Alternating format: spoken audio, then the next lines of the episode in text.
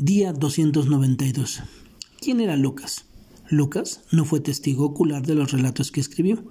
Lo que sabía se lo enseñaron personas que sí fueron testigos de los acontecimientos. Esto nos aclara que él fue de la segunda generación de la iglesia primitiva. Fue intencional en investigar diligentemente lo que va a escribir a continuación. Escribió este Evangelio específicamente para Teófilo. Su intención era afirmar a Teófilo pues quería que conociera bien la verdad de las cosas en las que había sido instruido. Anuncio del nacimiento de Juan el Bautista y de Jesús. Lucas es el único de los cuatro evangelios que relata detalladamente cómo fue el anuncio del nacimiento de Juan el Bautista y el nacimiento de Jesús. En ambos relatos encontramos detalles paralelos. Zacarías y Elizabeth.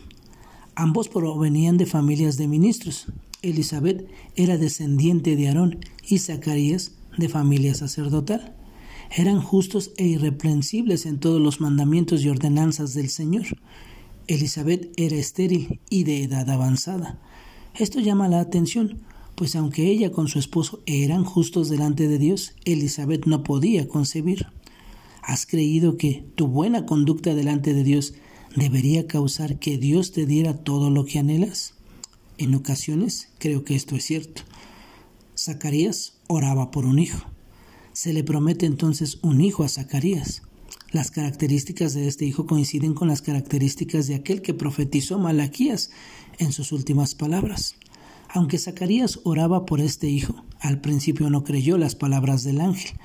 Gabriel fue el ángel que anunció el nacimiento de Juan y también el de Jesús. Pero Zacarías se turbó con la visita de este ángel. Ahora veamos a José y María. María es una virgen que está desposada con un varón que se llama José, de la casa de David. Al escuchar el saludo del ángel, María se turbó, al igual que Zacarías. Halló gracia delante de los ojos de Dios, y entonces concebirá a aquel que sería grande e hijo del Altísimo. Ahora bien, Teniendo estas historias en mente, hay algo en particular que llama la atención. Según las circunstancias, ni Elizabeth ni María tenían posibilidades de ser madres. Sin embargo, el Señor decide glorificarse a través de sus vidas. Lucas 1.37 dice, porque ninguna cosa será imposible para Dios. Esto nos enseña la importancia de creer en el poder de Dios en momentos inciertos y afirmar que nada es imposible para Él. Pero también quiero que recordemos que es importante conocer la palabra de Dios y no solo leerla. Recuerda, dice que Zacarías y Elizabeth eran irreprensibles en todos los mandamientos y ordenanzas del Señor. Por otro lado, cuando María va a visitar a Elizabeth, las palabras que dice Lucas están llenas de referencias al Antiguo Testamento. Esto nos muestra que María conocía la palabra.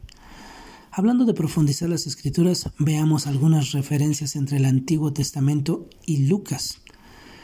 Malaquías 4, 6, 5, recordemos que dice, yo les envío al profeta Elías antes que venga el día del Señor, día grande y terrible. Él hará volver el corazón de los padres hacia los hijos y el corazón de los hijos hacia los padres, no sea que yo venga y hierra la tierra con maldición.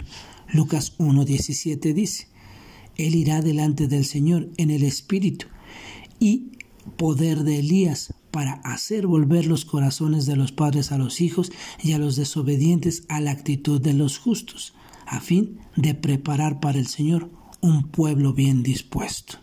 Y así podemos encontrar muchas referencias. Que tengas un excelente día y que Dios te bendiga.